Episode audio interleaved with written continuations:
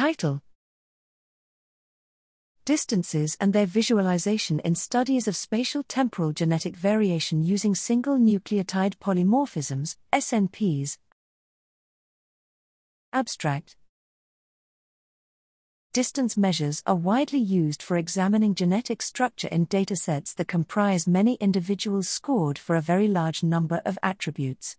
Genotype datasets composed of single nucleotide polymorphisms, SNPs, typically contain biallelic scores for tens of thousands, if not hundreds of thousands, of loci. We examine the application of distance measures to SNP data, both genotypes and sequence tag presence absence, and use real datasets and simulated data to illustrate pitfalls in the application of genetic distances and their visualization. Missing values arise from ascertainment biases in the SNP discovery process, null alleles in the case of SNP genotyping, true missing data in the case of sequence tag presence absence data. Missing values can cause displacement of affected individuals from their natural groupings and artificial inflation of confidence envelopes, leading to potential misinterpretation. Failure of a distance measure to conform to metric and Euclidean properties is important but only likely to create unacceptable outcomes in extreme cases.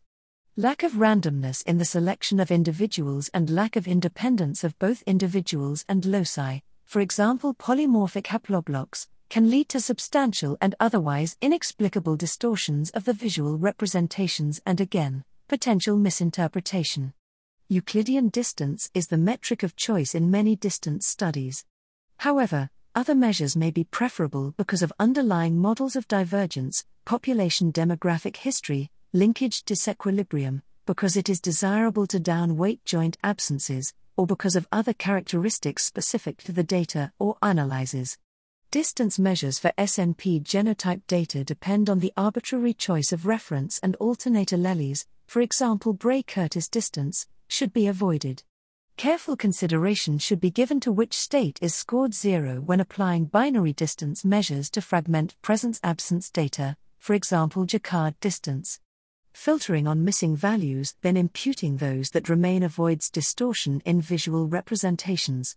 Presence of closely related individuals or polymorphic haploblocks in the genomes of target species with limited genomic information occasionally emerge as challenges that need to be managed.